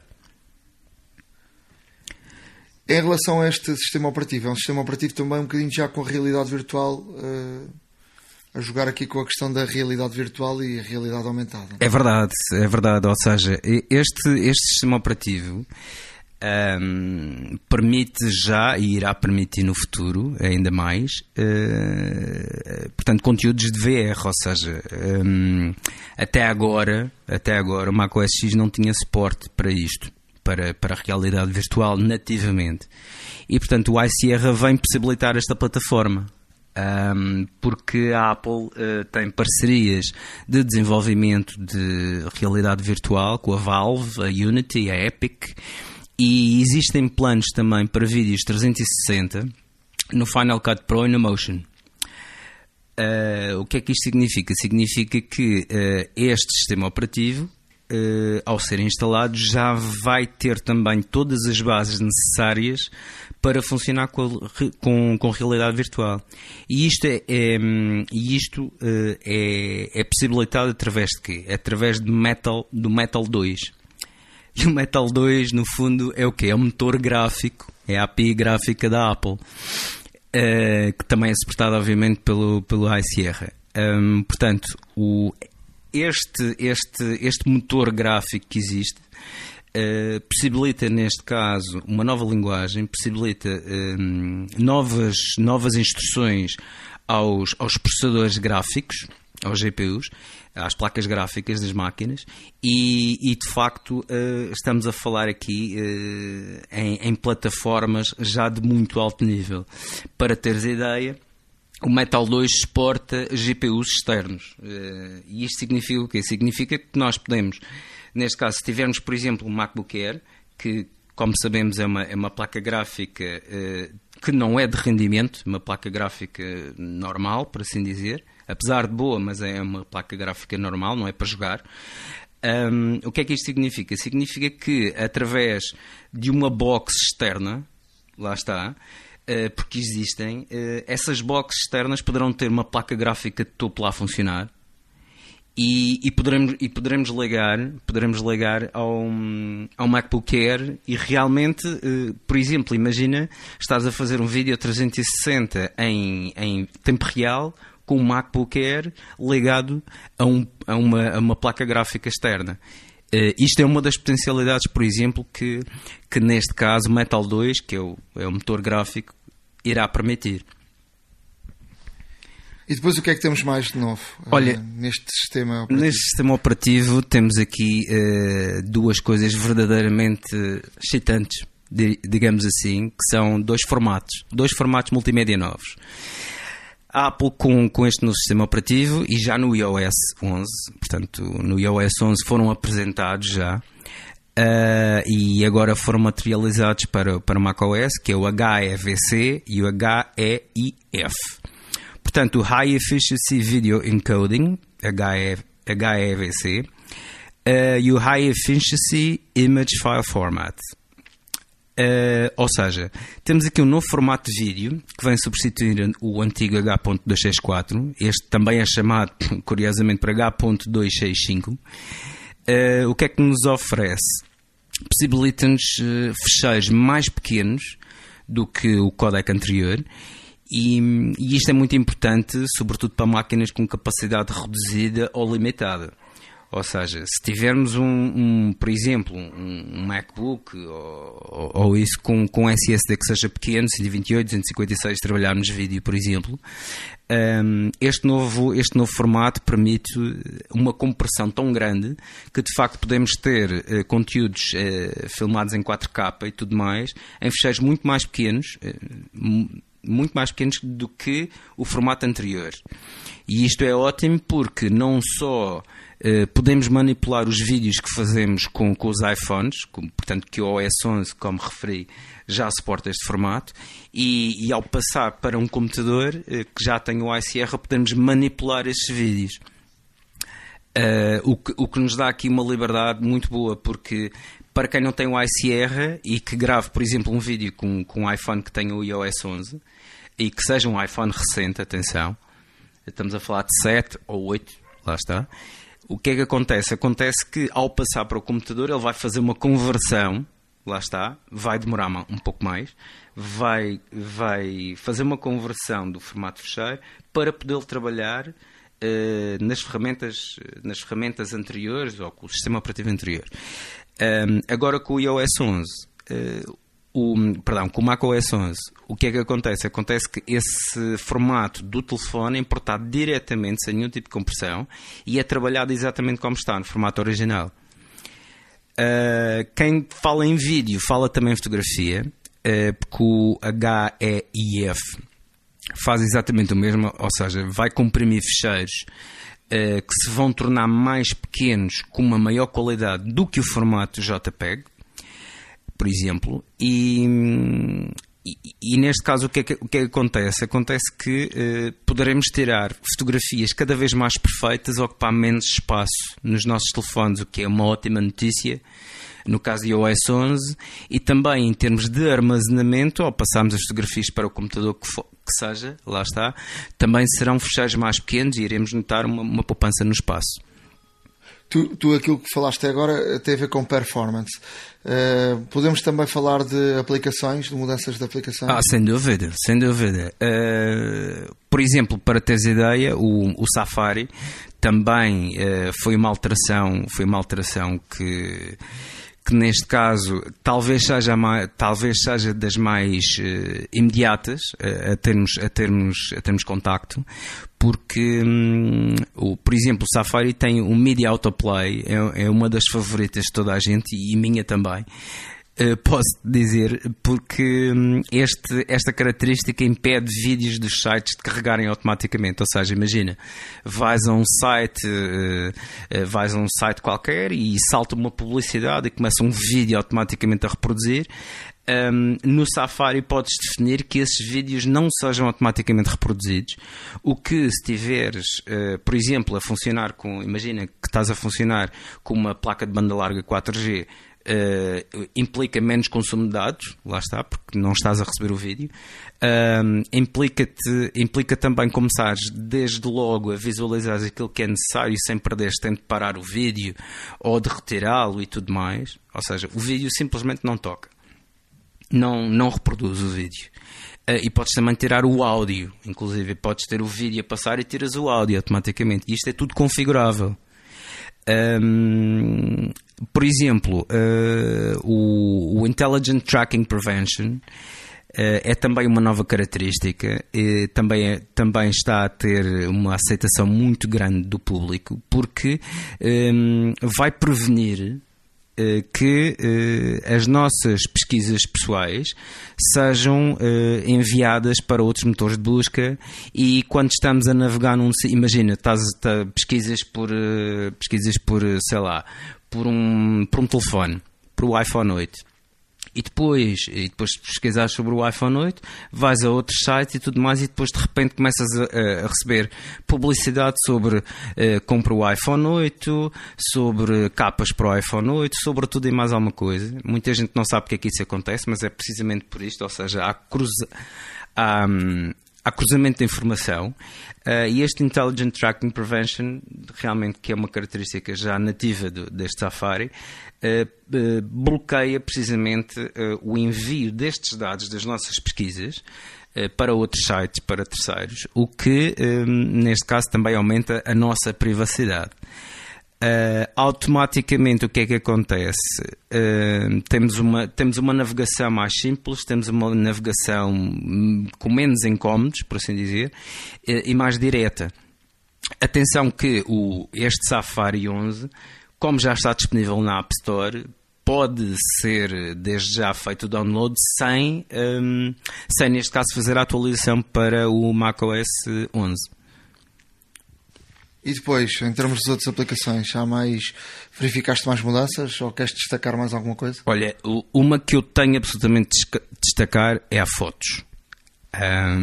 Ou seja, esta aplicação, já aqui falamos anteriormente, nós somos ambos saudados do iPhoto, é um facto. E o Fotos, o que parece é que a Apple ouviu tanto as nossas como as de muita gente, calculo. Ouvi as preces de todos, aqueles que são saudosos pelo iPhoto, e de facto o Fotos tem agora uma muito melhor interface, uma muito melhor manipulação e edição de fotografia. Ou seja, de todas as aplicações nativas do macOS, esta foi de longe a que sofreu maiores alterações. Isto porquê? Porque os utilizadores conformaram-se, não é, com Fotos, já, uma vez que já não podiam usar o iPhoto, pelo menos não diretamente, e o que aconteceu foi de facto terem saudade, e muita saudade, de certos e determinados comandos, e em termos de partilha, e até mesmo aquela aquela característica que a foto tinha de fazermos os álbuns. Não sei se alguma vez pediste algum. Sim, já pedi, mas tinha que, na altura, fazer uma... enganar o sistema, porque Portugal não estava lá. Tinha que se colocar a morada portuguesa, não é? Sim. E quando pedia... o país... pedia-se Espanha. O país era Espanha, mas a região era Portugal. Pois. E o álbum aparecia cá. Exato. Feito. E com uma qualidade muito, muito grande. Pois é, pronto. Esta, infelizmente, essa necessidade mantém-se, até mesmo porque se formos às fotos e pedirmos um álbum, os preços são mais ou menos idênticos aos que eram antes. Portanto, estamos a falar de álbuns desde os 9,99 até os 49,99. Olha, e deixa-me dizer que vale a pena fazer, porque fica com uma qualidade muito, muito grande. É um presente muito giro para oferecer a alguém, e ainda por cima somos nós que o editamos, não é? E escrevemos aquilo que queremos e construímos o álbum. Portanto, eu daria essa dica, porque eu já mandei fazer. E de facto a qualidade é muito elevada. Não, sem dúvida, a impressão é muito boa. Podemos pedir até álbuns, por exemplo, com capa dura. Lá está. Podemos fazer uma série de coisas, mas os que eu pedi foram de capa dura. Pois. Não, são os melhores. Os álbuns digitais são ótimos, a impressão é muito boa. Nós, ao enviarmos o scrapbook do álbum, quem trata da impressão e da encadernação também, por vezes, melhoram as fotografias, e o papel utilizado é ótimo, e de facto, como tu dizes bem, é um ótimo presente para oferecer a alguém, ou então simplesmente para ficar como recordação de família para nós. Os álbuns das fotografias das crianças, etc., por aí fora. Mas pronto, isto é uma das características. Mas o Fotos tem, em termos de edição de fotografia, eu não vou dizer que é um Photoshop, mas ando lá muito perto. Isto porquê? Porque, de facto, temos mais opções nas ferramentas, uma organização de drag and drop, ou seja, podemos pegar na fotografia e colocá-la numa pasta ou num álbum, podemos criar álbuns à vontade, o reconhecimento de rosto é muito, muito, muito, muito melhor e muito mais rápido. Porque, se bem se recordam, o iPhoto também fazia isso, ou seja, agrupava as fotografias todas de um determinado rosto de uma pessoa, e automaticamente, sempre que aparecia uma fotografia, também guardava essa fotografia no respectivo álbum. O Fotos agora também faz isso, e mesmo que na eventualidade não conseguir reconhecer automaticamente, também possibilita-nos simplesmente pegar na foto e arrastá-la para o álbum, coisa que antes não era possível. Temos também o histórico de importações, portanto, todas as importações que são feitas. Por exemplo, no caso eventual de perdermos ou apagarmos acidentalmente uma foto, temos lá o histórico de importações que, para as fotos apagadas, por exemplo, temos 30 dias para as reaver. O modo de edição de fotografias, como te digo, está repleto de ferramentas. Foi redesenhado, um acesso é mais fácil, ou seja, tens neste caso, tens conjuntos de ferramentas, tens famílias de ferramentas, e dentro dessas famílias depois podes pormenorizar. É muito mais simples, tudo com setas e com menus que aparecem e desaparecem. Temos suporte para live fotos, isto também é uma novidade, ou seja, as live fotos que tiramos com os iPads ou com os iPhones, também poderemos editá-las, assim como fazemos no iOS 11, claro. Temos novos filtros e de facto o que acontece é que vale a pena explorar esta nova aplicação, porque de facto foi uma aplicação que foi remodelada praticamente de raiz, e está muito diferente. Eu aconselho a todos os que façam o update para verem com maior atenção este Fotos, porque realmente está muito, muito bom. Depois, o que é que temos mais para caminharmos agora já para o final? Olha, aqui uma nota para a Siri, que é uma que eu confesso, eu tenho aqui um portátil, pronto, que tem o iSierra, tem a Siri instalada, e a Siri, como se sabe, já existe desde o anterior, desde o Sierra. Mas de facto confesso que a Siri é muito mais utilizável no iPhone do que no próprio computador. Mas no computador, no macOS, qual é que foram as grandes diferenças que fizeram à Siri? Deram-lhe uma voz mais natural, ou seja, não é tão robotizada como antes. Deram-lhe uma voz mais, entre aspas, humana. E os resultados são mais abrangentes, ou seja, há uma pesquisa muito mais profunda daquilo que precisamos, e podemos utilizar obviamente a Siri para controlar a luminosidade do teclado, para fazer reprodução de música ou vídeos. Agora também, por exemplo, se tivermos a ouvir uma música e não tivermos reparado quem é, podemos perguntar à Siri quem é este intérprete, qual é o álbum a que esta música pertence, etc. E aí está esta parte da busca mais abrangente e da transversalidade que a Siri consegue ter ao longo de todo o sistema operativo. Nesse aspecto é bastante boa. Podemos perguntar o ano em que foi lançado, o artista, se o artista tem outros álbuns, etc. Portanto, a pesquisa é muito mais profunda nesse sentido. Por exemplo, agora no Spotlight também, no Spotlight podemos ver, por exemplo, o estado de um voo. Imagina, estás ao computador, vais buscar alguém ao aeroporto, em vez de ires ao site ou de utilizares o teu iPhone como uma etc. Estás no computador e simplesmente escreves o voo, por exemplo, TAP 1693, e ele dá-te, de facto, as características desse voo, se está a horas, se saísse, se não saísse, se está atrasado, etc. É um feature extra. Lá está, para quem viaja muito ou para quem tem muitas vezes que ir ao aeroporto, se calhar até é bastante útil. No iCloud, e já tu falaste aqui, mas de facto podemos gerir a partilha de família, o que é muito útil. Tu já experimentaste e tens experiência sobre isso. E esta family sharing, ou seja, a partilha de família, é também muito importante, porque às vezes eu, por exemplo, tenho 50 GB de iCloud, minha esposa tem 50 GB de iCloud, ela não usa 25% e eu uso quase os 100%. Portanto, a partir daqui eu posso roubar, entre aspas, alguma capacidade que ela tem e utilizá-la para um dispositivo meu, o que neste caso é fantástico. E podes comprar apenas tipo 2 teras e os 2 teras são utilizados por toda a família. Exatamente, ou seja, nesse aspecto é uma gestão mais modular que existe sobre a capacidade toda contratada, e acho que é absolutamente fantástica, até mesmo porque tenho a certeza que existem outras pessoas com o mesmo problema do que eu, ou seja, o meu Apple ID está com o meu telefone, está com o meu computador, está com o iPad, etc. O Apple ID da minha esposa só está com o telefone dela, e obviamente que aqui, havendo uma partilha, é possível, neste caso, usufruir do espaço que ela não utiliza para fazer backup dos meus dados.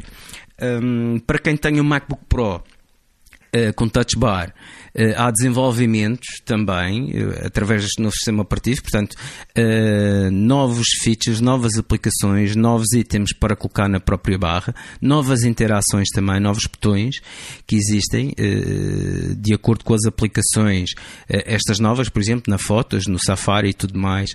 Portanto, poderemos, como sabem, podemos customizar os botões virtuais da Touch Bar, e neste aspecto a interação ainda maior, porque foram criadas novos atalhos e, como tal, poderão neste caso ser úteis a muita gente. No caso já agora do Notes, o Notes já trazia isto no iOS, portanto foi desenvolvida, neste caso, a possibilidade de colocarmos tabelas, que às vezes também é muito útil. As marcações das notas também, portanto, podemos sublinhar, fazer desenhos, etc., alterar o texto, alterar a fonte e tudo mais, também já é possível, portanto, no macOS. Conclusões para fecharmos. Olha, a conclusão que eu chego é que, efetivamente, esta iSierra pode não vir visualmente ou que seja notável ao utilizador normal, carregadinho de características espetaculares e daquelas de ficar de queixo caído, mas de facto, e com isto tudo que acabou de se dizer, nota-se que é uma base muito importante para aquilo que ainda há de vir. Portanto, desde neste caso, vai preparar as máquinas para VR com Metal 2, traz 2 novos formatos que já existiam no iOS 11, portanto a compatibilidade é transversal. O sistema de fecheiros é um sistema de fecheiros absolutamente fantástico, que vai permitir, neste caso, manipular fecheiros muito grandes e até mesmo armazenamento muito grande, que esteja ligado ao nosso computador, seja externo ou interno, lá está, e várias melhorias de segurança, privacidade e performance, ou seja... é claro que podemos sempre esperar até o próximo grande update que poderá haver, teoricamente o 11.1, mas podemos usufruir já de alguns fatores muito interessantes, alguns deles até nem é necessário fazer o update, como por exemplo o Safari. Eu já instalei e recomendo a toda a gente que o faça. Ok, ficou aqui então a informação sobre o novo sistema operativo macOS, iSierra. Ficou a saber tudo sobre este sistema aqui na Hora da Maçã. Há uma app para isso. Hoje, porque o podcast já está muito longo, por causa do iPhone X, vamos passar a saltar a secção dos truques e dicas, e vamos aqui nas aplicações também ser rápidos. Vou dar aqui só uma dica de uma aplicação chamada Deezer Music. Deezer, D-E-E-Z-E-R, é uma aplicação grátis, parecida com o Spotlight, mas tem aqui algumas diferenças. Não, Spotlight não, Spotify. Tem aqui algumas diferenças, que é, na versão grátis, portanto depois tem uma versão paga como tem o Spotify, mas na versão grátis permite descarregar as músicas. Agora, és obrigado a utilizar o Deezer com internet Wi-Fi. Se não tiveres internet Wi-Fi, não te vai permitir ouvir as músicas que baixaste. Mas experimentem, porque é algo interessante. Tem uma curiosidade de funcionar também no CarPlay. Portanto, no carro aparece logo o íconezinho e, portanto, também podemos funcionar. Portanto, é grátis e é um bom concorrente para o Spotify e para o Apple Music, obviamente. Ótimo.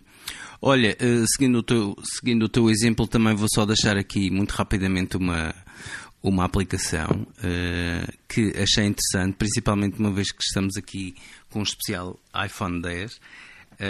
É uma aplicação para fotografia, chama-se HoloLens, H-A-L-I-D-E, HoloLens, e custa 3,49€. Qual é que é o grande trunfo desta aplicação? Esta aplicação é já um update da aplicação que existia. Esta é a versão 1.5.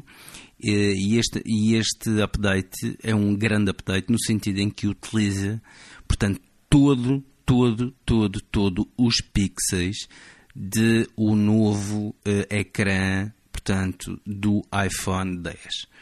Estamos a falar, neste caso, numa aplicação para fotografia profissional, no qual podemos, através de vários gestos, controlar, portanto, fazer uns controles manuais como se de uma câmara DLSR se tratasse, portanto, com o efeito de profundidade, com vários controles manuais em termos de obturador, velocidade, sensibilidade, etc. Muito, muito fácil de utilizar, de acordo com os novos gestos, e realmente que promete trazer uma nova vida às fotografias que são tiradas, principalmente neste novo ecrã fabuloso e com as câmaras novas. Portanto, quem é muito aficionado pela fotografia deve experimentar esta nova aplicação, porque de facto é fabulosa. iServices. Reparar é cuidar. Estamos presentes de norte a sul do país.